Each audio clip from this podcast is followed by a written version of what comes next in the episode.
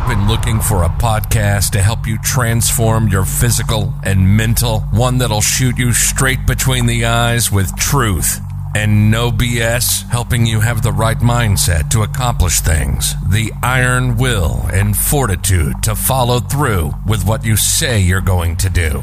No excuses.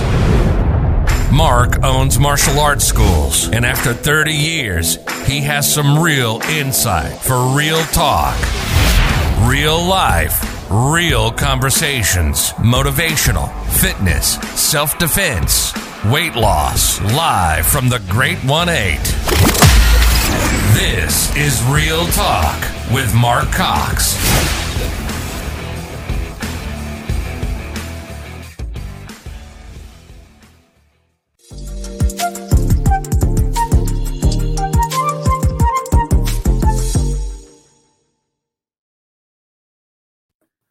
All right, we're live today. This is uh, Mark Cox with Real Talk and on my Monday morning podcast. Today, I get to to interview uh, Chris Crouch. He's been with me for a long time. We'll talk about how we all got started and what it was like to have me as the only instructor for a long time, because that's uh, that's how you that's how you started. So, uh, Yep. Chris, I'm gonna I'm gonna let them. This is Chris is the owner of Burbank Krav Maga, and he's got he's got quite a story himself, and we'll talk a little bit about his Krav journey and stuff like that, and about what it looks like to adopt children and and uh, navigate uh, special needs and and navigate the California adoption system, which I'm sure is a uh, is a headache in itself. But uh, with no further ado. I'm going to let you. Uh, yeah, that's.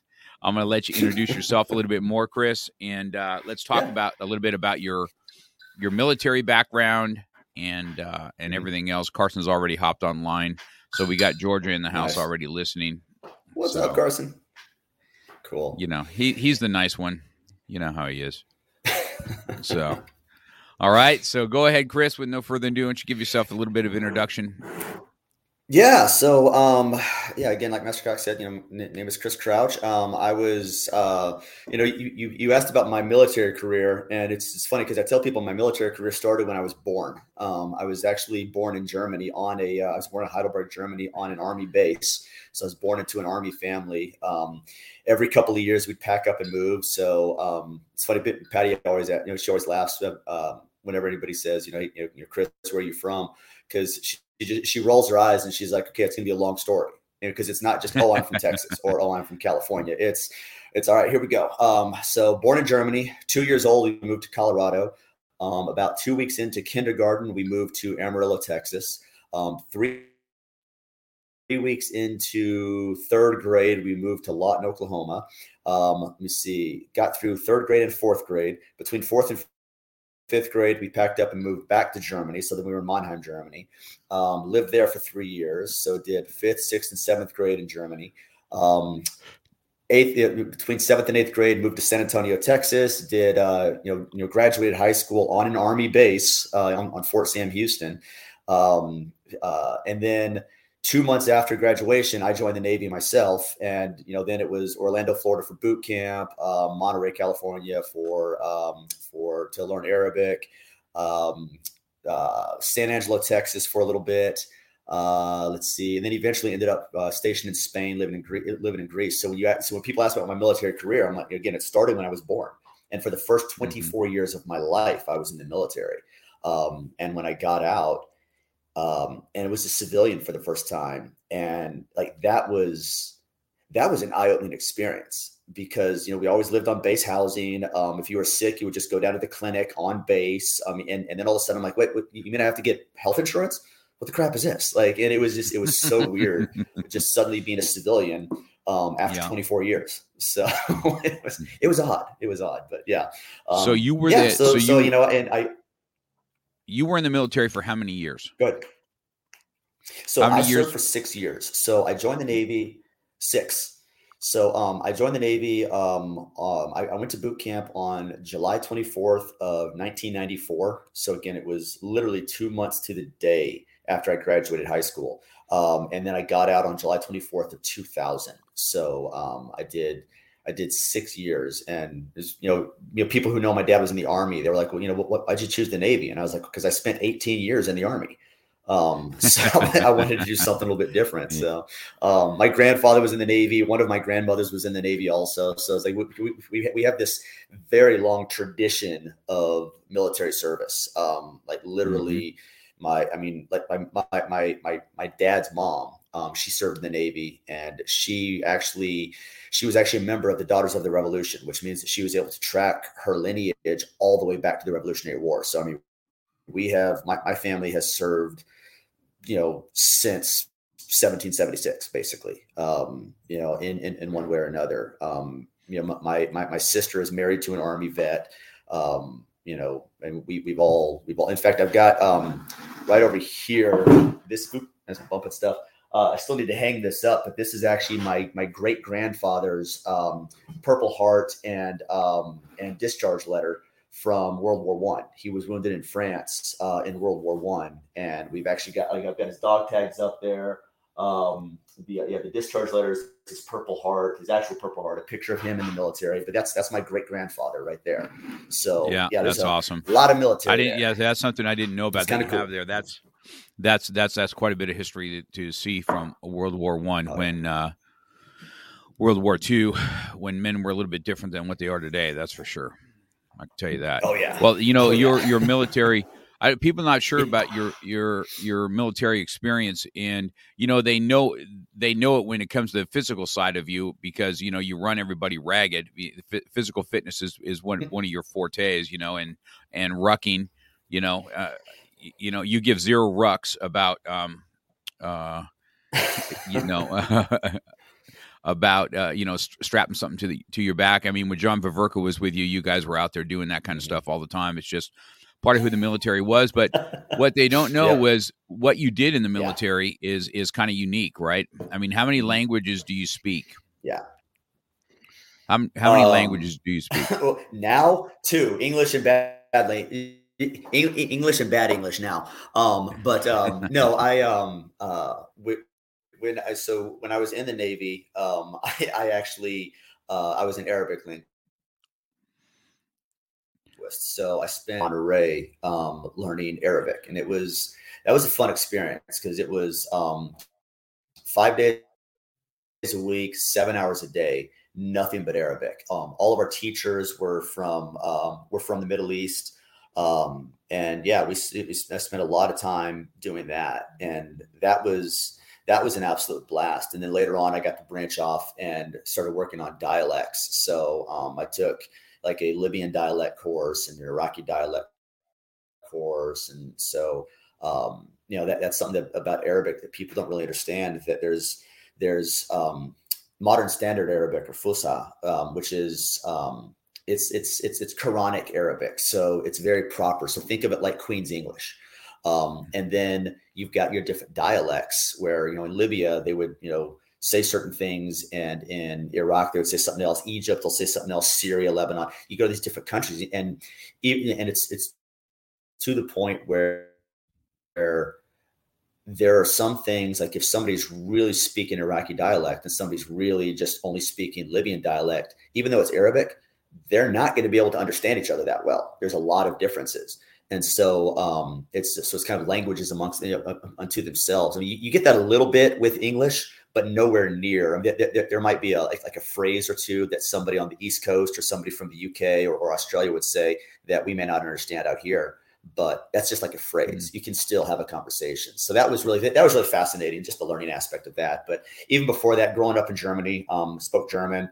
Uh, when I was in high school, I was taking German and Latin at the same time. And so when I went to the recruiter, they're like, "What do you want to do?" I was like, "Well, I like languages, so that'd be kind of cool." And he pulls out the uh, pulls out the Blue Jackets manual, which is just a big old book of the Navy. And he's like, "Yeah, I think there's this thing in here called oh yeah, it's it's it's it's it's, it's a linguist." And I mean, he, like the recruiter had no idea, but um, he was like, "Yeah, you can learn a foreign language." And I was like, "All right, cool, let's do it." So um, they had me take the uh, Defense Language Aptitude Battery, um, the DLPT, or yeah, the the DLAB, the Defense Language Aptitude Battery, the the the, the, the DLAB, which is basically a made up language.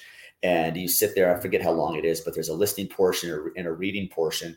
And um, it's it's it, you're literally learning this language as you're taking the test and it's so it's all the all the words are english but like you know that maybe the noun will be over here and the verb will be switched over there's a, a prefix or a suffix and so you learn this language and then um, afterwards you know you answer questions about it and so based on your score basically says okay you know what you have an aptitude to do this and so um, my dad uh, when he found out you know that i took the DLAB and everything he's like well how'd you do and uh, I was like, well, I, I, scored high enough. They said I could, you know, I could choose any language I want. And he was like, oh, that's pretty cool. And he goes, yeah, I took that too. I was like, really? What, how'd you do? He goes, they said they were surprised I could speak English. I was like, oh, okay, cool. So, so, so it's just kind of fun getting to do that. But, but again, just the geeky side of me and the with good. So yeah. So, so, I mean, now how many languages do I speak? I mean, I speak enough Arabic to freak you out when we're in the kill house. That's about it. That's so. could you stick? Could you carry on a conversation if you needed to? Could you could you still carry um, on a conversation anymore, if you needed to? It would. um, I, I, mean, it, would be a. I, I might be able to order some stuff at a restaurant at this point. Um, would it be mm-hmm. conversational? Mm-hmm. Not yet. But one of the, that, that's one of the interesting things about languages. Um, you know, uh, in, in 2007, I had an opportunity to go to northern Iraq. I went up to Kurdistan. Kurdistan. I went to Erbil um, with a church group, and um, after being in country for a couple of days, a lot of it started coming back. It was really fun because our driver uh, was Kurdish and, and he didn't speak any English. Um, you know, I'm American, didn't speak any Kurdish, but we both spoke Arabic. And, and that was such a blast. And it was it was just really cool getting to like I was literally learning Kurdish via Arabic. And so I, at one point I pulled out a piece of paper and um, Azad, who was our driver, I I, um, I started asking him different words, and I was like, okay, how do you say this, and how do you say this? And so I would write the English. I was making my own little my, my little my, my, little lexicon or dictionary, and so I was um, um, I would write the English word, and then um, I would ask him what it was, and I'd write the Arabic word next to it in script, and then I would write the Kurdish word next to it again in, in script. It's all, and so he, he glances over at one point, and he, his eyes get big, and he was like, "Oh my God, Whitey can write Arabic too." And um, at, at, at, one point, I get to meet a bunch of his friends and everything, and he was just like, like, you know, like he was telling all these guys about, you know, like how I was writing stuff down, and again, they, they were just so, so shocked that you know that this could not only speak Arabic but write Arabic. It was just a lot of fun getting to do that. So it was cool. It was yeah, that's yeah. well, times. it's always been that's it's always been kind of a a trippy thing for for for us that you know, we, I, we uh, most of us couldn't even do Spanish in school, let alone uh, learn another language. You know what I mean? We couldn't we couldn't yeah. get past that. To be honest with you, most people that I know, but so Vaverka's on here. Uh, John's asking this. This is a good question. People may not know that you did this. What's but, up, John? Uh, did you go to SERE school yeah. after DLI? That's what John's asking. John said, "Did you go to um, SERE school?" Not directly after D. Yeah, not di- yeah, not not directly after DLI. Um, I, I did. Um, uh, I went to DLI, then I went to another school, a C school, um, for a little bit. Then I went to Air Crew uh, in Pensacola, Florida, for five weeks, um, which was a blast. And then yeah, I went to SERE after that. So I did SERE up in um, Maine. So SERE, for people that don't know, is Survival, Evasion, Resistance, Escape. It's um, it's basically it's prison camp school. Um, so being being Naval Air Crew. Um, we do that so that um, you know if the plane goes down, um, you know, first of all, how do you survive? So we they they had us out in the out in the woods up there, and then afterwards, how do you evade if you're being chased? Um, and then finally, you know, how do you resist for through interrogation? And then you know, can you escape? And so there's a lot of that, and so that's stuff that I still, especially the escape portion. You know, um, you know, you know, on the our last uh, AKMF summer camp, um, I was teaching, you know, like zip ties and you know handcuffs and uh, duct tape, that sort of thing. Um, I still like do. I mean, and, and the funny thing is, I didn't really learn that stuff in SERE school, but it just it piqued my interest enough that I continued, you know, down that, um, you know, picking locks and stuff like that, and just it's it's just fun to do, or slipping latches, whatever it is that I need to, you know, to get in and out. So it's just kind of kind of goofy yeah, stuff. I'm not sure. Yeah, so I'm not sure. SERE the, was a good time though. Yeah, I'm not sure the. I'm sure it's a fun time. Well, GI Jane made it through. So, uh, oh yeah, yeah. And you know what? Listen, SERE was exactly like that. Um, everything that that movie was a documentary, basically. You guys don't know this, but yeah, total, total documentary. oh my god. People are probably like, really? they, they don't really realize that satire. Um, no. I'm like, that's called sarcasm. Yeah. So it, yeah, it's been, yeah, that's definitely, it's definitely, uh, it's, it's definitely always something that's, I was always impressed with that, uh, being able to speak multiple languages. You know, Ronnie does that too. I don't, you know, Ronnie, um, uh, you know, he speaks fluent German. Yeah.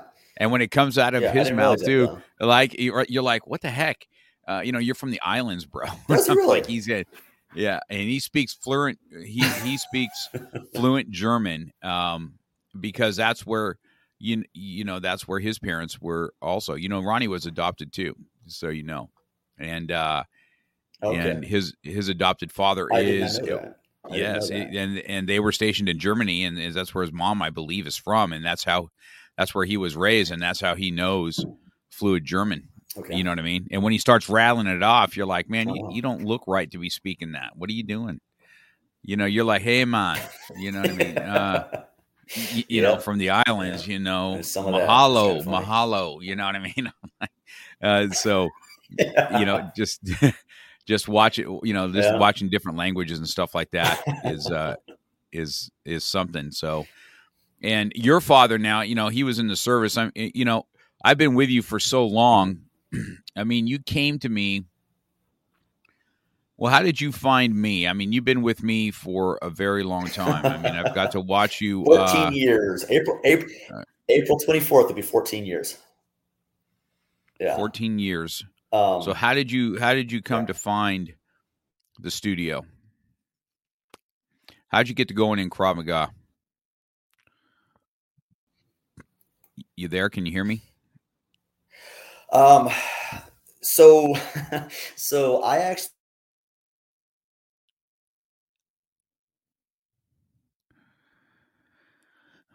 got a little difficulty. so, There, there he is. Yeah, you're back. Your internet Yeah, in Burbank is weak. Yeah, your internet in Burbank's weak good? Okay. all right. It's it is horrible.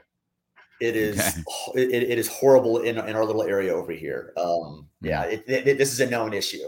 So um, yeah, so so how how we found you? So um, Patti and I, Patti, uh, uh, Patti, my wife, she and I, uh, we got married on March eighth of two thousand and eight, and um, shortly after getting married, um, I, I don't I don't remember why this thought went through my head, but um, I I, I kind of sat there and was like, you know, you know, as a husband, it is my job to you know protect and provide, and and you know th- this idea of protecting, I was like, okay, you know, I feel like I can take care of myself, but now I've got somebody else to take care of also, and so I started looking around for just different self defense, and and um, um I'll ask this: You want the quick story on how I found Googled you, I found you, or do you want the real story about how I found out about Krav? No, I like to hear the real story. Let, let, let, let's let's see how you picked it. You know what I mean? okay, here we go. Okay, here we go. All right, here we go. Here's how I picked up Krav. So, um, so so Patti and I, we were married out here. We, we, we got married on Zuma Beach, um, and but we're both from San Antonio. So, um, in March, you know, so we get, get married out here, and we went at the end of March. We went back to San Antonio for you know the big family reception. Um, Patti is Hispanic. Um, she has I think like three thousand cousins um, and other relatives and stuff. And so there's this this giant event, and we had a mariachi band there. So um, you know, just big event. But that's also allergy season um, back in San Antonio, and um, uh, I have horrible allergies against oak. And so we're back there, and I'm at my mom and dad's house um, oak trees all over the place, high pollen count. I am dying. I mean, I've got like Kleenex stuffed up my nose. I'm like, I'm, I'm popping Benadryl and allergy medicines like they're like like they're Pez candy, and I'm just so, I'm popping this stuff. And while I'm doing that, um, I was watching. Uh, I'm sitting in the bedroom and flipping channels. Ended up on VH1 for some reason, and it was that um, I don't know if you remember that show. Uh, it was like Celebrity Fit Camp or something like that. I, I forget. And I don't know why. But I hate reality TV, but I start watching this thing of a bunch of fat celebrities trying to lose weight. Okay, and so it was so one of like the challenges or whatever was um uh somebody coming on and teaching Krav Maga, and it was actually um Moni. Oh, what's his name? The guy that does combat Krav Maga. Um, I'm completely going blank. Um, not Mo. His, his, it, yeah, his first name anyways, is that. Yeah. So he was the one that was on there. Yeah, yeah. So I, again, I forget his last name. I mm-hmm. apologize, but um, but he was like the guest on there teaching Krav, and I'm watching this, and I'm, and they're doing like gun disarms and everything, and I'm like, man, this is actually kind of cool. And so then I turn around, we get back to we, we get back out to LA, and so I type in Krav Maga near Burbank, and you know Chatsworth came up. Um, and and I reached out from there. But so I, I, I just always think it's funny that you know like I I found Chatsworth on Google, but I found out about Krav from a you know again from VH1 Celebrity Fit Camp. So I, would never heard of it before then, and just I was like, this is really cool. So um anyway, it's just kind of goofy story, but yeah. So um uh, I I have no idea. This is this is one of those weird things. I have no idea how I didn't end up in Sherman Oaks, honestly, be, with with Worldwide in Sherman Oaks, because being in Burbank, um, Sherman Oaks is obviously closer to to Burbank than Chatsworth was, and mm-hmm. somehow um, I ended up on you know I ended up out in Chatsworth. You know, shot you an email. Uh, and I don't, know if you, I don't know if you remember this or not, but it was actually uh, from my uh, from my old ACN account, and um, which is a network marketing company that Patti and I used to do. And yeah. you called that same day and you were like hey uh, you know you know saw you you know you know so, so you know saw your uh you, you saw your contact. Um i saw you have an acn account. Do you do acn and i was like yeah you know my, my, my wife and i used to. He's like hey you know larry raskin? I was like yeah i know larry raskin. He's like yeah i train him. I'm on his team. I was like no kidding. Yeah hey do you know mike Basutti? I'm like, I'm on Basuti's team. And so immediately just on the phone, you and I knew a bunch of the same people from right. this network marketing company. And I was like, all right, this is cool. So so Patti and I went out there um, again, April 24th of 2008. We went out there and um, uh, did a lesson with you. Kat was out there. Um, and then, uh, you know, Carlin came in a little bit later and um, we signed up that same day. Um, and, you know, ever since then, you know, here we are coming up on 14 years now. And, um, yeah, it was, you know, those were the, the, the, old Tuesday, Thursday mornings. You know, Tony Hardy signed up a month later. You know, he signed right. up in May. Mm-hmm. So I always had that on him. You know, I'm, I'm your black belt number seven. He's black belt number eight because he showed up late. So that's well, um, hey, yeah, you, know, so just, and, that's and here we are. Hopefully, are, he's so. listening to that so that we can we, he can get a little bit of razzing about that because that's that's pretty awesome. So the yeah. so I remember that. I mean, you were coming to yeah. day classes, and um, you guys had me pretty much mm-hmm. all the time. I mean, I was the one teaching that day class, and then you got all that Hapkido work and Yep. Also, as the year start, started going, I because I'm the one that taught all the day classes, and um, you know, mm-hmm. you came into Krav when it was pretty hardcore, and still. But you know, your personality is the one that would stick with it back in the day. You know, back in the day, mm-hmm everybody would test for yellow belt, but not everybody would come back after yellow belt. You know what I mean? It was, uh, you know, we were we were definitely going, man, something's not not gelling right. We need to make some changes in our in what we're doing to make sure we can yeah. facilitate people to stick around. You know what I mean? So, yeah, I know that was those were those were fun times, but that's you know that's how Krav goes, and then. I've kind of been intertwined in your life ever since. I mean, I, I remember um, mm-hmm I remember how hard it was when dad when dad passed away. You know what I mean? And uh, yeah, uh, man, that, was, was uh, today's the twenty first. That was ten years ago. Um, in six days, February. 27th. I remember it. I remember that like it was yesterday. Um, that it was just one of those things that's kind of ingrained in my head. Uh, mm-hmm. uh, I just kind of remember that like it was yesterday. I did. Uh, didn't mom and dad come out at all for one of your tests or something to that effect? Did they not or not? Did they not get to see it? They so, did, didn't they? Yeah. Okay. So, so my, no. So, um, so yeah, like I said, we're, we're coming up on 10 years now. Okay. So February 27th of, uh, 2012 is when my dad passed away and he, and he, he, you know, he had a bad heart. Um, um, you know, it was like, we, we always knew it was going to be the heart that went and um, in early February, um, uh, early February of 2012, I got a call, an urgent call from my mom, and it was just get home now. And um, I jumped on the plane, flew out there, and my dad was already at um, uh, uh, it was it was Brooke Army Medical Center back in the day. I forget what they call it now, but um, he was uh, he was there on Fort Sam, and they had him they had him completely under, um, and you know it was just that his heart was about to go, and so we I was out there for a couple days, and then um, uh, flew home and with the intent of getting Patti and the and, and the twins and driving back out there, and so we did that and um, I we had just gotten into Texas because again we, we were driving. So we were um, we were just east of El Paso. And I got a call from my little or I got a text from my little sister saying um, you know dad's gone like it, it was and, and she texted because you know with where we were again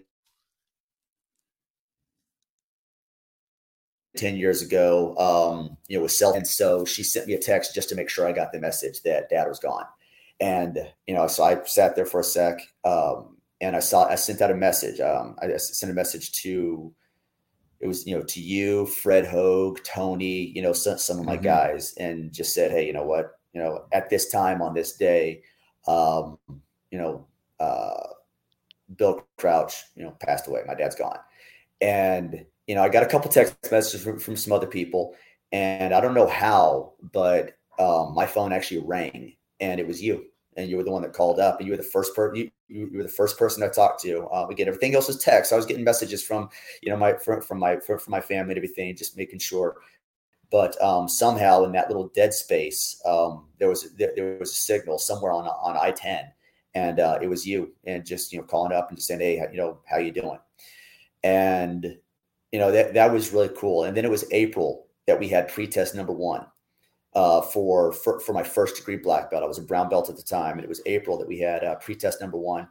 And um, uh, I remember halfway through that test, we were doing the cauldron, and um, this is when you had just thrown uh, combos one to fifteen on us because we always only had one to four. We had the boss room one to four, and then a month before um, we start testing, you're like, "Hey guys, instead of four, we're going to have fifteen combinations." And so we're doing this cauldron, and we're all strong, still trying to learn the combos and and uh, Tony Tony Hardy was my partner, and because uh, he and I did every test together, and um, you know, I mean, I'm just I'm just going to town, and as I'm thinking about this, I'm like, I'm, I'm hitting those pads, and I'm like, man, I was like, this is so cool, you know, black belt, finally going to get to do this, and it's been four years I've been doing this, and and um, you know, just really excited about it, and then in my head, as I'm hitting, I'm like, Dad's not going to get to see me get my black belt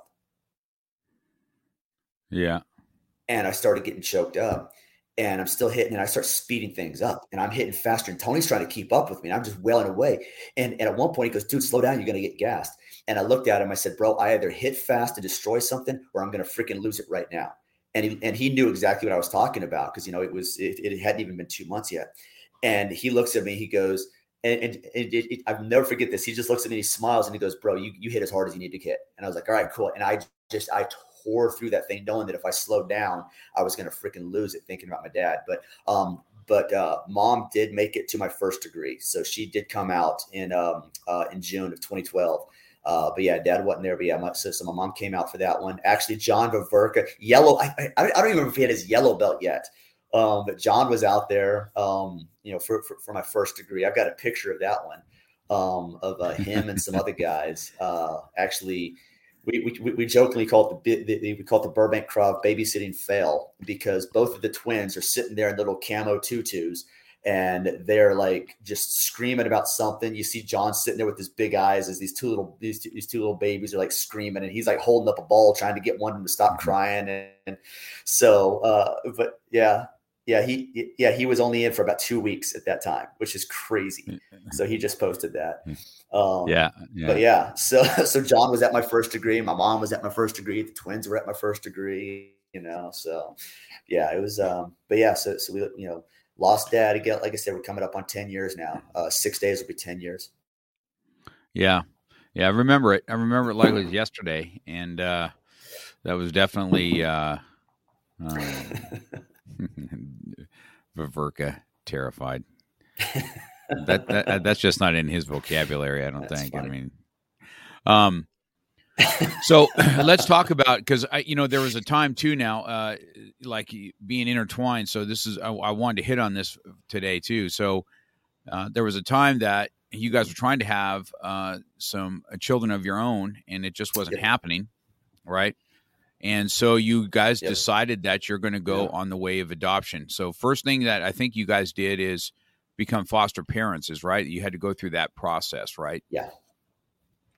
Right. Yeah, So we went through that, and it, was interesting because Pat, Patti and I, we, we had always talked about adopting. Like that was just something that, um, like early on, but like like when we first met, like our first date, somehow it came up that we both had, you know, th- this desire to adopt, and we didn't know what that looked like. We just knew that you know we wanted to adopt, and so the plan was always like have two of our own and then adopt a third.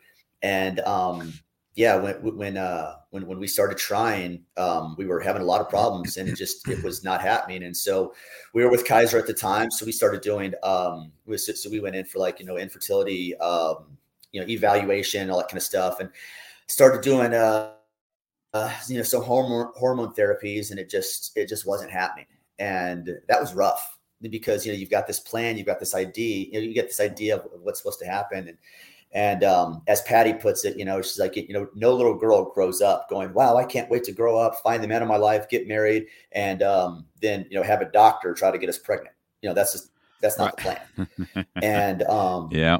uh, so, yeah, let's just be honest, you know.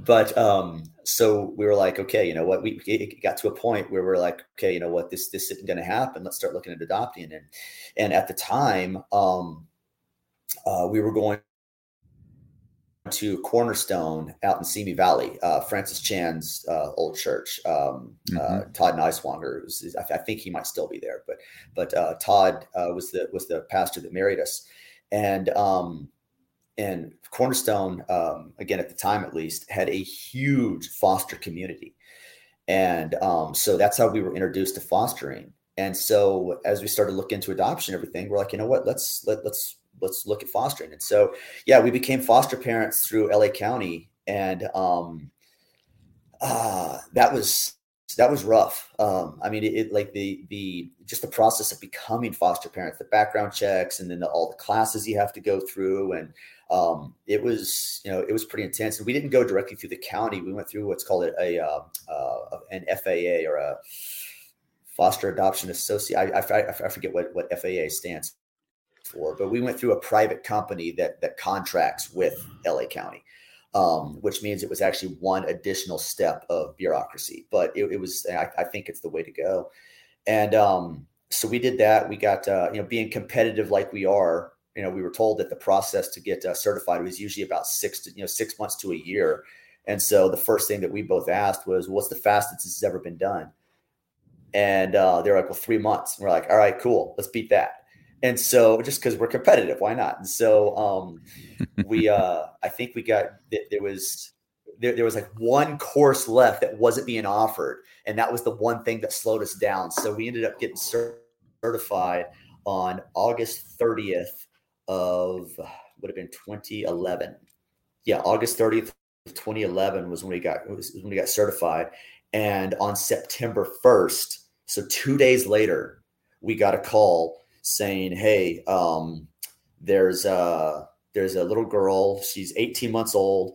Um, her um, she's about to be adoptable. Um, the, uh, the, the, the, the the judge is about to um, what's called TPR terminate terminate parental rights."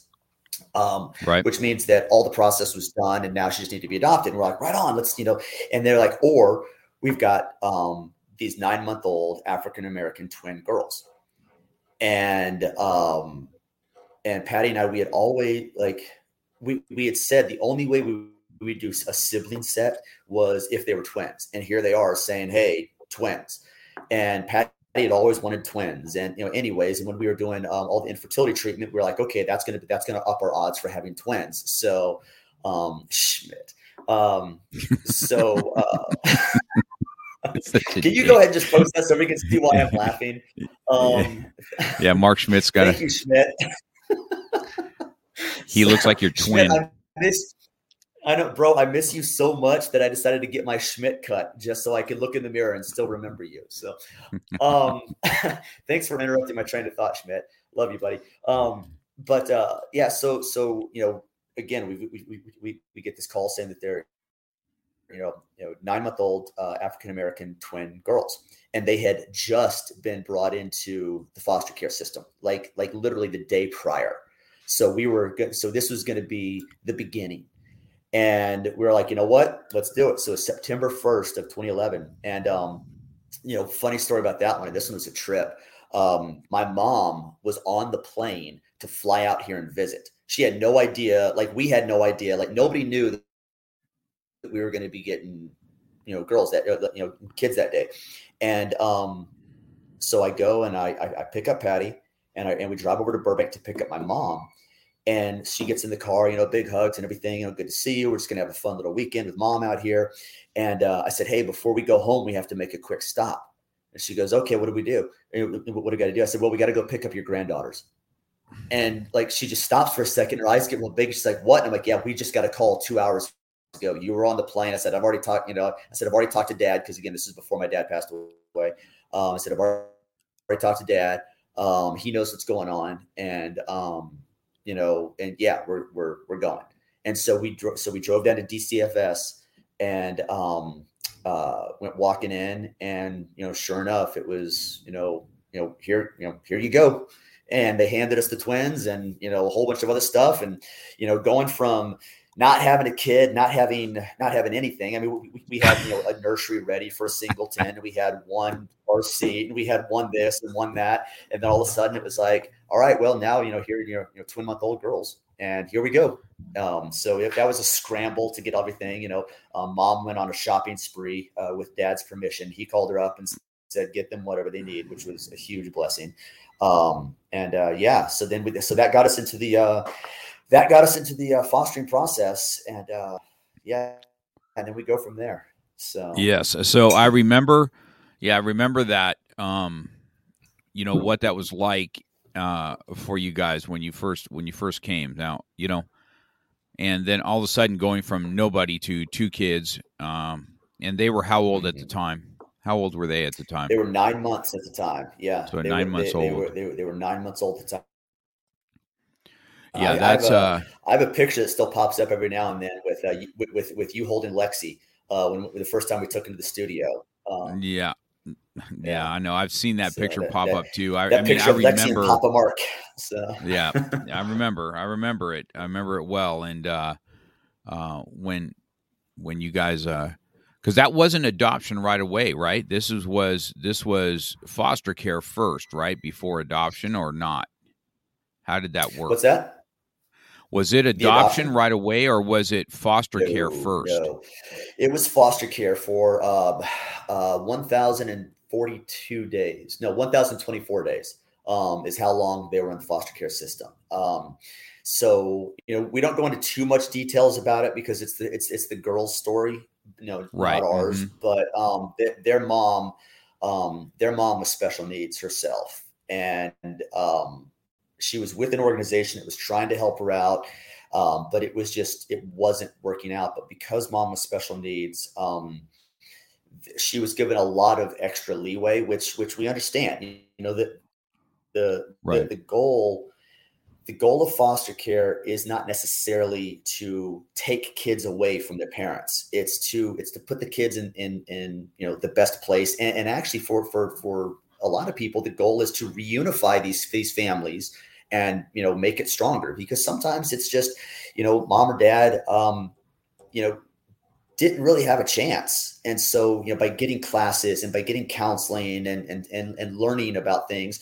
um sometimes you know they can be reunified and okay that's cool. Um and so for basically little over you know three years um every time we would go down to court it was we don't know if this is the day that the judge is going to say mom has done enough and these girls need to go back to mom.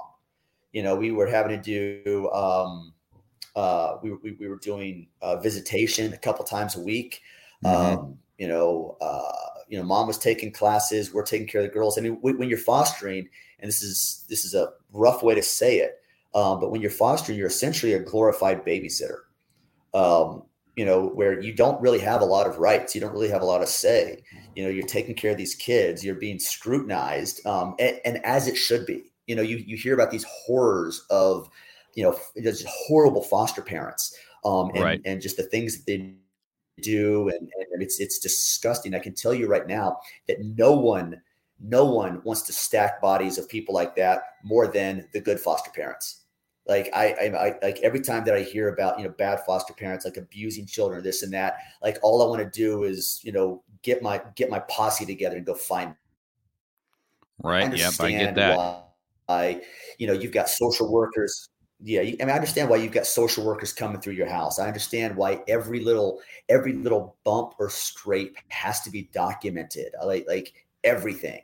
So I get it, but God, it's exhausting. it's so exhausting, and you know, so you're doing all this with the knowledge that at any point the judge may say, "Hey, you know what? It's time to take these kids away and give them back to mom um, or dad Mhm. or, or, or whomever." And you know, you know, every night that we're putting the girls to bed, we're sitting there and go, you know, in the back of your head, you're going, you know what? We had a great day today. This is fun. These are my daughters. You know, they call me, they, you know, they call me Dada. They call Patti Mama. You know, the, you know, I introduced them as my daughters, and and tomorrow they may be taken away and given back to you know bio mom.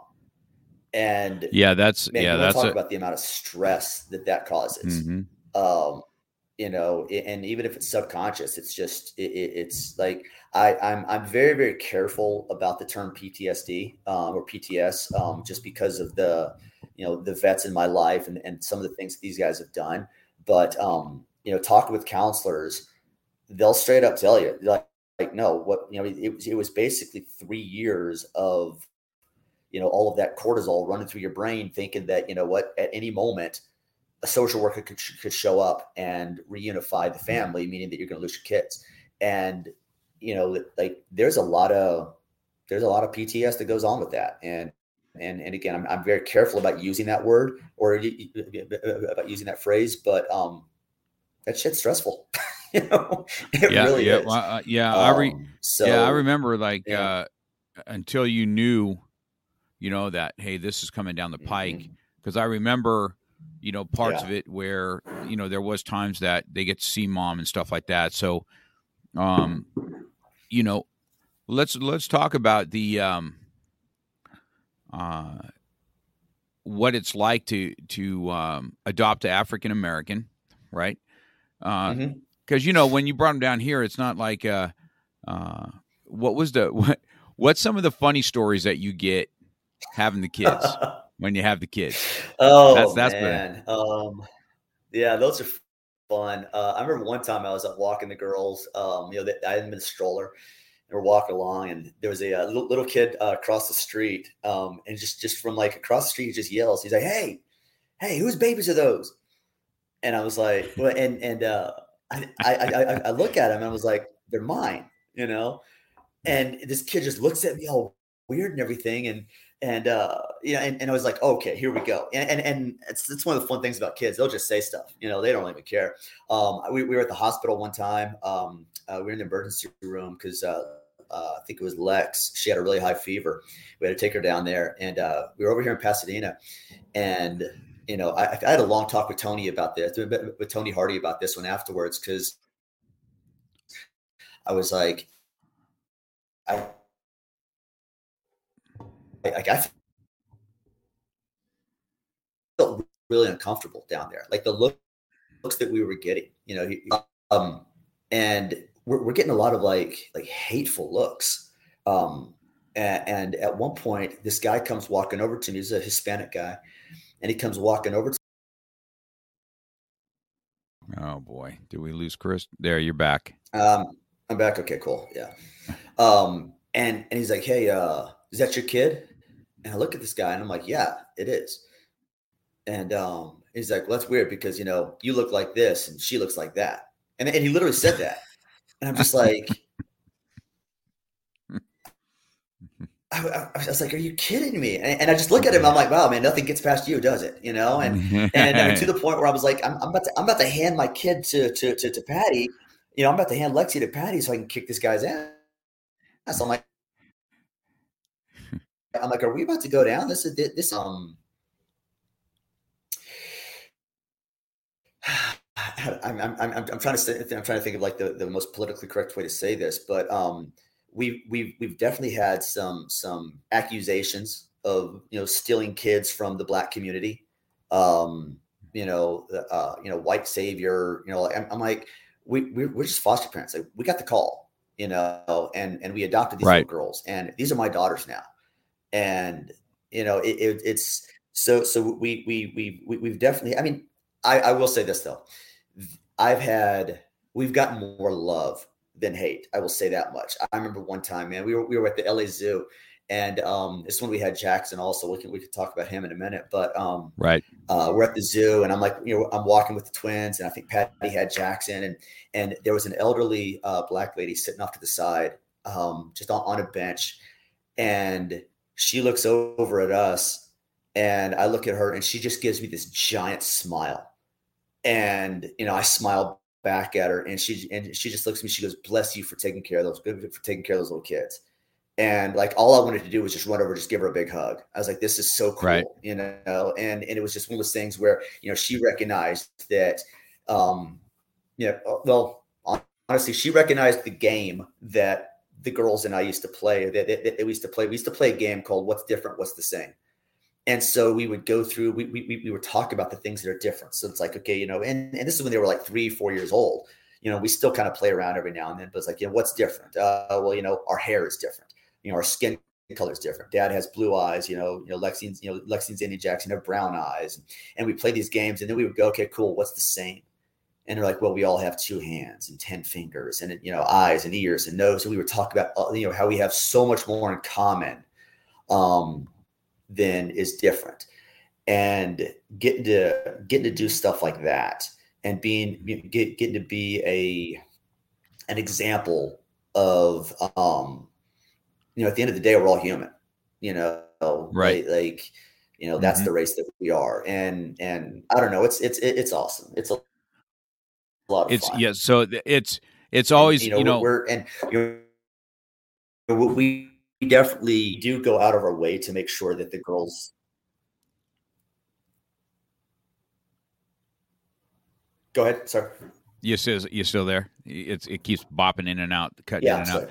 Um, so you know, yeah. I, I you know we've we've seen that since uh since the time because uh I'm sure that they've had their share of the same thing in school, and and just how it is, just just I don't know, just in today's world, how to show it love, it still has to go through uh the, the scrutiny of it. You know what I mean? And and then uh, mm-hmm. I think the funniest one is when you told me uh, what what you said. The biggest difference is how to do their hair. Right? There's definitely dude, uh, dude. That, that, that is huge learning curve. Like Patti is amazing. so I mean, Patti's Hispanic. She's got like straight, straight hair, like no curls, no nothing. And then it's and and the the girls actually all, all, three of the kids, the girls and Jackson, um, have uh, what's referred to as four C hair, which is like you know um, it is it is like the tightest, kinkiest curls. And like when we like get their hair wet, we're washing it, you know, it gets brushed out and everything. Like their hair comes down to like like past their chin. And then um, but then when it dries, it's like just super, super tight. And so, man, I mean, that, that, that was when Tony and Mel used to come over just so Mel could like teach Patti how to do hair.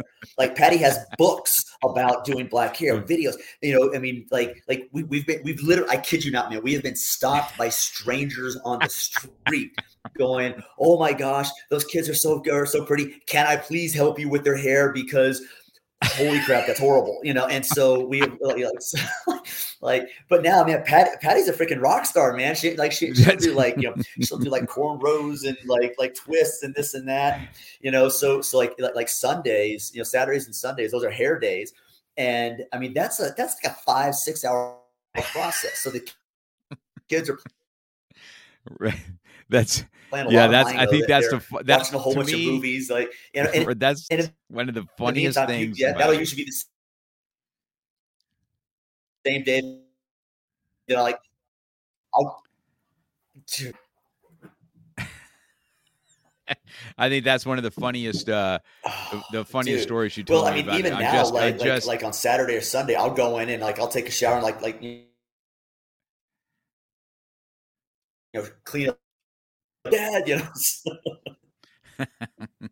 yeah, that's uh, yeah. yeah. that's I think that's one of the funniest ones. So, no, so you had the sisters, and then all of a sudden Jackson comes into play. They have a brother, and uh, so let's yep. talk about how he came yeah, into your so, life. Um, what what happened with that? What that looked like? Yeah, so so we adopted the girls. We finalized their adoption. Yeah, so so they, they came in on you know like I said they came to us on September first of 2011, um, and then we finalized their adoption on on June 27th of 2014. So that's the day that we adopted them. So then on August 6th of 2014, DCFS saying, "Hey, mom just had another one." and, and um, you know they're like based on everything else. Um, you know the, the, the hospital is is not going to let her take is not going to let her take him home. He he, he was in uh, the ICU at the time. There was an emergency C section for failure to thrive, and um, uh, so they were like, you know, you know, basically, mom had another. Uh, you've got the twins. Do you want another one? And so we are like, yeah, let's do this. And so on August 27th, so two months to the day, um, Jackson was three weeks old and he came he came home to us. And real early on, um, I'm talking like the next day, uh, as we started like figuring some stuff out, we realized that there was something that was very, very wrong. And um, I mean, he was tiny. He was like, I think he was like four and a half pounds or something like that. Like he barely fit right. in the car mm-hmm. seat. And um, uh, you know, you remember like how skinny he was and his eyes were real right. big and everything. And uh, as the girls like to put it, as, as the twins like to say, um, he looked like an alien goldfish. That's what they, so they still say that about him. I don't know, I don't know what that means, but um, an alien goldfish. Okay. But uh, it turn, turns out that um, Jackson was diagnosed with uh, fetal alcohol spectrum disorder, um, meaning that uh, mom was drinking alcohol while pregnant with him. And um, that causes a lot of health issues, um, a lot of developmental issues. He, he has microcephaly, which means that his head is smaller. Um, his brain is, um, you know, um, his brain is not as developed. Um, he's just he's he's just got a whole, you know, he, he, he had a heart issue. Um, there's just a lot of stuff that was that was wrong and messed up because of alcohol. And uh, you know, and and and so now, uh, you know, you know, fast forward a little bit. Jackson's now seven. Um, he, you know, developmentally, he's probably about three or four.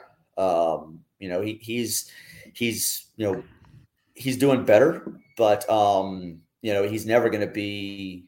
Uh, you know it's it's severe enough that that that he's never going to be um i i don't i don't like to use the word normal but um but you know what i mean you know he's not going to be your typical seven year old he's not going to be your typical 10 year old um developmentally the doc was saying that uh, developmentally he you know he might get you know somewhere around you know 12 13 but you know that you just you just don't know. Right and um that that that has been the biggest stressor and um yeah.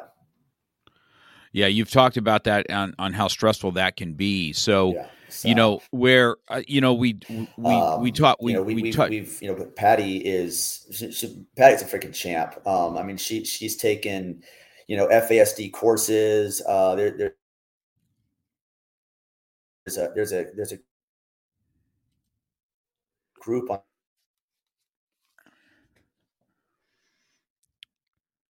on Facebook um, that you know so she she's taken this point. And uh, you know just having to uh, you know just, but there are just times when we kind of have to explain to people kind of what's going on. Yeah. So well, that's uh, yeah, that's definitely. Um, and, and and that's the reason I wanted to hit. I wanted to hit a little bit on on the race thing that you know it's it's something that you guys have been uh, been open with and and you know what's the same what's different all, all the stuff that you guys came up with which is which is which is really awesome and the race has been one thing but that's not as hard as what the learning disorder is and that's what i think what i wanted to talk about is what you have to go through not only for the la yeah, because i, I, I had kids with this what's that You there? You still with me, Chris? Yeah. Mark, you back? We were breaking up a little bit. Yeah, I'm here. I'm here. Can you hear me, sir? Can you hear me or no, Chris? Chris, I hate that. Uh, you're just break. You, you, were, you were breaking up a little bit. I was losing you. Okay, so I'm okay here now. Okay. Yeah. Yeah. Okay. So I yeah I wanted to talk a little bit about the race on what, what it's like to what it's like to you know to adopt a, a, you know a different race because I knew that you you've had some some comments and you've had some looks and it, and it and that goes both ways but really the real struggle is it has nothing to do with race it has to do with learning disorders mm-hmm. race really didn't didn't you know mm-hmm. that was the least of what you guys have gone through now when you have uh, kids with special needs that you're trying to get through uh, an LA uh, system that are not that's stacked against you has nothing to do with color. It has all to do with with the bureaucracy of just nothing but bullshit that yeah. you you have to go through and what yeah. that what that looks like.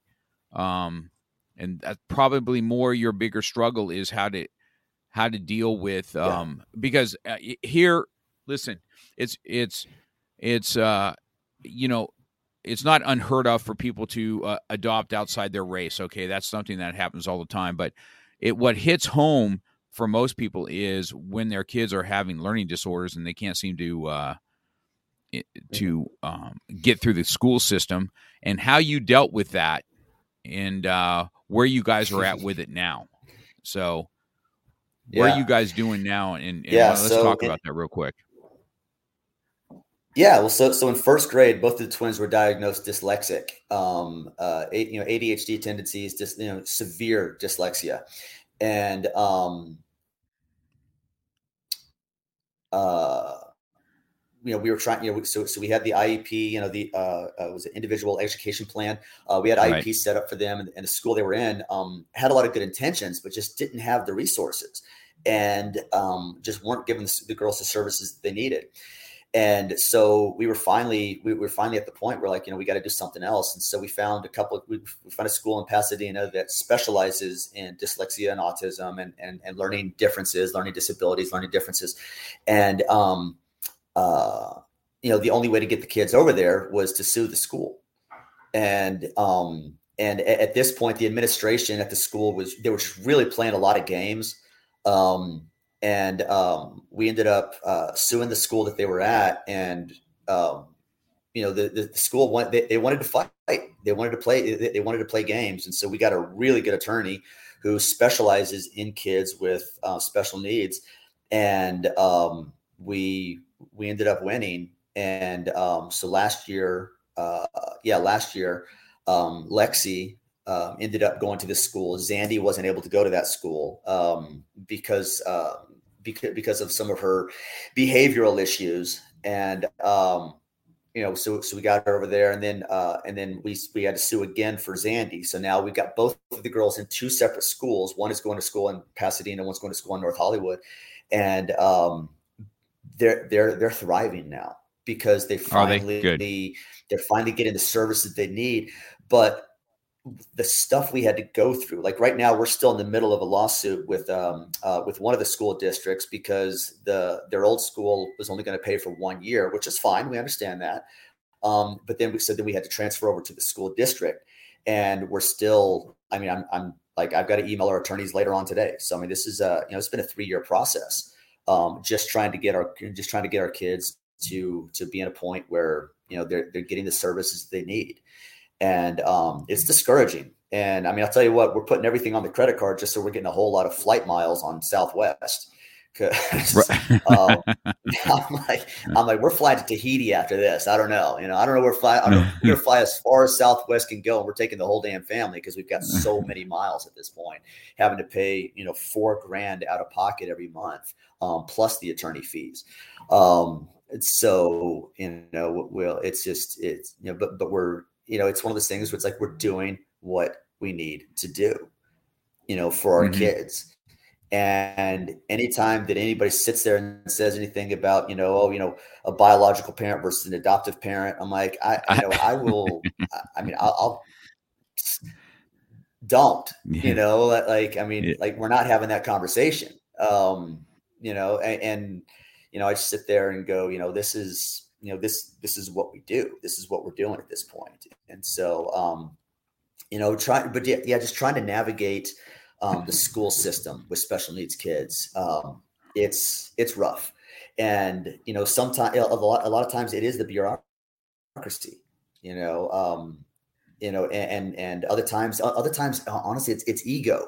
You know, that was what we ran into at the girls' school. It was no, we can do it. It's like no, you can't. No, you know, these are all services that we can provide. No, you don't have people that are specialized in this, or you don't have enough people that are specialized in this, or you're. I mean, like like one of Zandy's teachers um, in. Um, gosh, I think it was it was right before the lockdown. So that was 2020. So she would have been in third grade. Her uh, her her her her reading teacher um, you know, you know, second and third grade is is is when um, is when the, the the switch happens, where you know, up until second grade, kids are learning to read, and then after that, kids are reading to learn. So, um, you know, in third grade, Zandy wasn't reading, you know, at, at the time, and so she she had a reading specialist who was amazing that was helping her out, but the but her her her lead, her, her literacy teacher, um, her, her her actual reading teacher, um, straight up said to the other to the to this specialized teacher the special needs teacher oh it's not my job to teach her how to read. She should already know how to do that. You know so you need to do that and would make no accommodations for her whatsoever um i mean we just like like she was being bullied yeah. at school um i mean in one of the ieps i got up and walked out and they were like, you know, they, apparently they looked at Patti like, should, should, we wait for him to come back? And Patti's like, no, let's just keep going. He'll come back in when he calms down. Like I was ready to flip the table over. I've been there. And um, like uh, there, there, was there, there was and, and, and, too, this is the IEP that was like right before uh, the lockdown. So, uh, so it was March of 2020, early March of 2020, and um, uh, I'll, I'll, I'll tell you with um, we uh, uh, you know February Black History Month, and so in March she was given a you know the, the class was given an assignment by this teacher, and, and, and what it was was was it was a it was a piece of paper, okay, and it had it, it, had like at the top there was text and it just said um, you know write about what you learned in black history month like what your favorite thing was that you learned um, make sure that you know you're you're you're indenting your paragraphs and using proper punctuation and and mind you this is a, you know and, and then from there it was just a bunch of lines and then a second page that was just a bunch of lines for these kids to learn well you got zandy who can't read struggles to write is bullied by the other kids. Um, you know, she's been called stupid. She's been ignored by the teacher, like all this kind of stuff.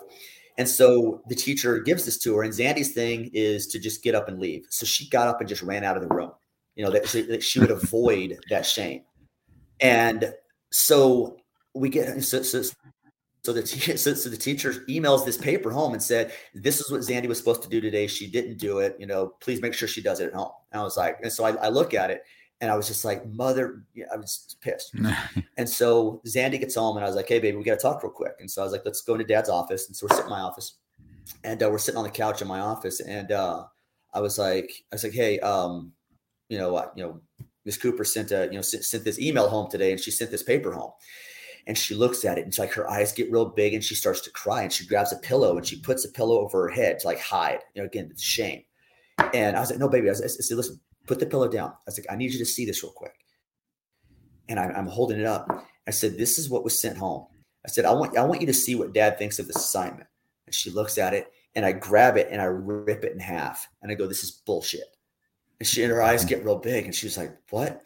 I'm like, what is this? And she goes, it's not a good assignment. I was like, no, that's not what I said. What is this? And she goes, it's my hmm. third grader. Okay. She goes, it's bullshit. I'm like, exactly. It's bullshit. And I rip it up again. And I, and, and I set it down and uh, and I grabbed my phone and I hit record on my phone and I said, "Hey, baby, tell me what you learned about Black History Month."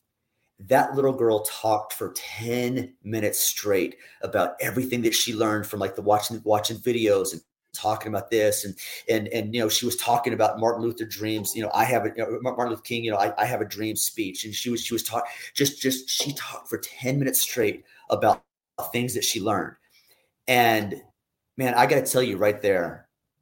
I hope I'm not losing you. Um, I got to tell you right. No, I'm right, here. Right there. Okay, good. Because th- th- this is one of those things that, you know, I don't know how many people are watching this or like when you're dealing with other kids or even other people. One of the biggest things for me that I learned from that, from that thing right there was, especially when dealing with kids with special needs, like dyslexia and stuff like that. Um, I don't care how you get the information to your brain and how you transfer that information. I care that it's getting in there. And the way that I look at it, and, and, and, something that Patti and I talk about, you know, Patti and I are both avid readers. Um, the girls are avid readers also, but the girls do all their reading with their ears. They, those little girls that they are always listening to Audible. Like we, we cannot, like I run out of credits on Audible every month because of all the books that they're listening to. And so when people sit there and go, oh, well, you're not really reading a book, you're listening to the book. Bullshit. You're reading the book. You're just reading with your ears, not with your eyes. You know, you wouldn't tell right. a blind person they're they're not reading because they're using their fingers. You know, so to Correct. tell a dyslexic person they're not reading because they're using their ears and not their eyes. Um, you know, writing, yes, it's it's the common way that we do things. Reading, it's a common way. It, it was the way that we would transfer information before we had things like, like videos and audio and stuff like that. And so, um, like that's been one of the biggest uh, switches for for for me and Patti. Just like you know, j- j- just just recognizing that you know our kids learn differently but man, they are smart as hell. So you know when they're working on a new script or something like that, because you know they're they, they've been on a couple TV shows and commercials. So when they're working on a new script, um, we'll read the script. You know, Patti and I will read the script, and um, we have an app on their phones that we can read the script, and then they'll go and just put their earbuds in and just and listen to the script over and over again. And then when it's time to do their self tape or do whatever, they know all their lines. They weren't reading this. They weren't reading it themselves, but you know the we we adapted for that and we made that happen. Right. And so um, it's been yeah. I get a little I, I get a little heated about stuff like that. So yeah, I think that um uh um I think that I don't know if you know this, but you know my my nephew Cody that passed. You know he was dyslexic. Yeah. Made fun of in school. That. I didn't know that. Hard time getting through things until he had to figure out a way to learn that also. So yes, Cody was definitely dyslexic and and have to do that. I think that's a, a really good thing to um, because I, I I think a lot of people get stuck on oh you you um you you know you adopted African Americans and every time I hear it it's like you have no idea what this the struggle is not that he has African American children it is how to teach these kids how to you, you know special needs and you know you know our heart for special needs anyway right myself mm-hmm. carson fortner all of it it's like you know you're going to have to figure out how they learn you know what i mean yep. and then and um yeah. you know and i think that's the beauty of martial arts on top of it you know it's always kind of an equalizer at some point yes. somehow somewhere yep. it's going to to help them both with their confidence and and and everything else so I think that's a good thing that yeah. to end on there to, to listen on how the girls are are listening and and for and I think you're right as far as I'm concerned that that is a form of of uh, reading as far as that mm-hmm. goes. Mm-hmm. You know what I mean? We weren't yeah. allowed to do it on 75 hard, unfortunately. really? But you, you, no, but like like like I'm I'm not I'm not kidding right there. Like like like that's one of those things where you know we're so um biased towards eye reading you know so to so to sit there because because it was 75 hard is what 10 pages right 10 pages, pages, a, day, a day, right yeah you had to read 10 day, pages yeah. a day right and so you know, and and that's rough and, man you know I, you I, could is the thing there. there's times that you can sit and reread it and you read end up reading 30 times because 30 totally. pages because you had to read it three times right um, oh yeah oh whereas, no absolutely you know sometimes it's easier I mean, to I, I, get that sometimes it's easier to put an audible on and follow along mm-hmm. with your book where you're kind of hearing and reading at the same time so yep. i think yeah. that that's a i think that's a really good good thing to do you know uh, we yeah. talk about real talk and that's what i wanted to have you on here for because you you've experienced now uh, adopting outside um, you know racial lines and then you mm-hmm. and everybody is always thinks that's the big thing. That's just such not that is just not no, it at all, except for the hair. That's the funniest thing about it. Uh, altogether. Yeah. is what am I Yeah. doing? And That's I said, rough. well, you don't have any hair, so you're like SOL. You are SCO Yeah, out of I mean, and I got um, I got nothing. Yeah. you know, and these girls, I mean, that's I'm sure based on how you and Patti are, they laugh about this kind of stuff anyway. You know, they their sense of humor, yeah. I'm sure, is is the same as you and your wife. So it's you know, it's been a good Yeah. match. It's been fun watching you uh become a dad. I know I know how frustrating and hard it can be uh at times and um eh, but you know, that goes for all families. All families are kind of kind of different, man. You know what I mean? Absolutely. And however it works, it works. Absolutely. And so I think that Yeah. uh I think that's been that's been fun. Uh, that's been fun doing it. So I think I'm going to let you end with with one minute of your own. So if you if you've got um uh what's what's your things to parents out there that are struggling with uh their kids struggling in school? Why don't you give them something Yeah. that, that you've learned in this process? Totally advocate. Um, advocate for your kids until they can advocate until they can advocate for themselves. Um, you know, um, one of the things that we saw in the pandemic with the lockdowns is parents just beside themselves, going, "I don't know how to do this. I don't know."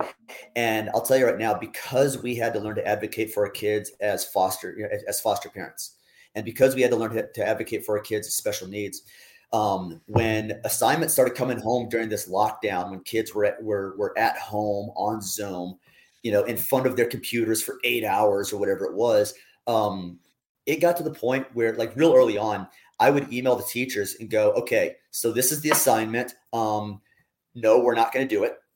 And um, what is the? I'm, I'm dead serious. And I was like, and, and I would tell them, I said, "What is the mission intent? What do you want the kids to learn from this particular assignment?" And luckily for for the girls that like that their main room teachers were pretty awesome and they were like we totally get it you know you're trying to figure everything out you got three kids all with special needs um and uh, so what we want them to learn is x y and z i was like cool we'll get it done and we would log off and that was it and we had I, i've still to this day i hear so many parents going man you know what it was so hard during that and i was like well why were you doing those assignments and they were like well because we had to i said who said well, the school said, well, screw them. They're not the ones at home with your kids. You know, they're the they're not the ones that, you know, they're trying to figure this out as well. And, and I'm not saying anything bad about the teachers. I'm just saying like it was such an unprecedented situation that you had a whole bunch of parents that didn't know that they could say no, that didn't know that they could say, you know, you know what, th- this, this sitting on Zoom doesn't work.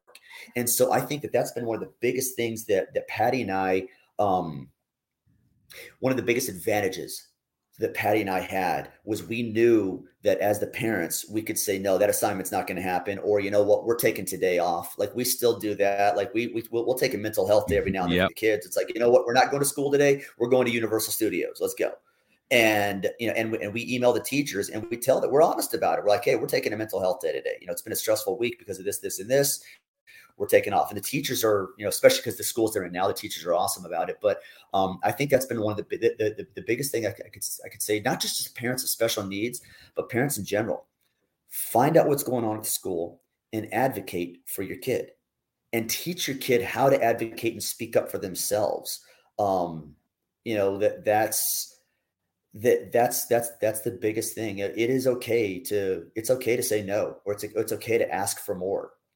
Um you know i i'm, I'm I, I try not to be a jerk about it but you know we're to lay stuff out. And what's cool is that you know that the, the teachers the good teachers appreciate it because we don't send our kids to school um and just say okay you know what teachers it's on you.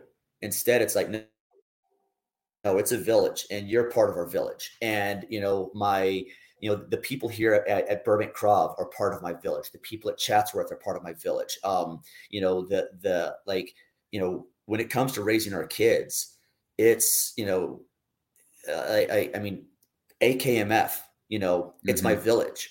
Um Right. you know my Mhm. neighbors they're my village and, and so i think that's one of the one of the big things there. You know r- right down to the point where you know i see you know your kids as my village. I mean, I know Ariel's about to turn 21, which is insane, but you know they're Right. part. You know they're part of my village. You know, you know every time that every time that Carson puts something up like a fundraiser for his special kicks, um, you better believe that I don't care that he's back in Georgia and I'm out here in California. You better believe that I'm I'm dropping money to the GoFundMe and I'm sending out to my students as well.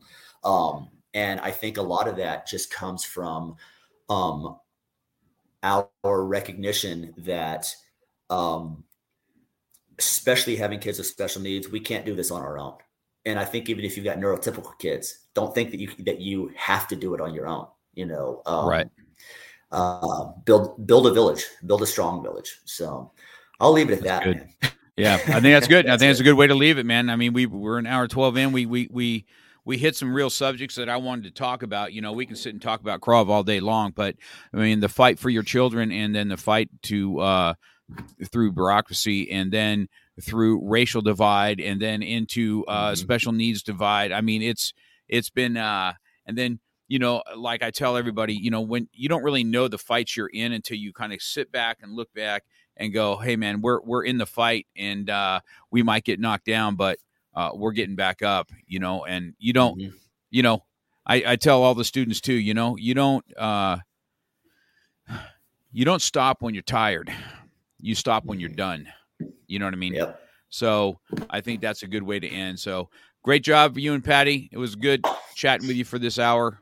Um, I'll Absolutely. have this up Thanks, on sir. audio and you can share it out. Okay. Sounds right, good. Man. Thanks, sir. All right. Have a good You've been listening to Real Talk with Mark Cox. Real life, real topics, real conversation. We're passionate about motivation, fitness, self defense, weight loss and coming at it from a real angle. We hope you've gotten some useful and practical information from this show. And we hope you had fun. We know we did. We'll be back soon. But in the meantime, hit us up on Instagram and Facebook at Mark Cox 100. Make sure to subscribe and review. And tell a friend or two about the show. For more, hit up the website at markcox.com. Till next time, keep it real.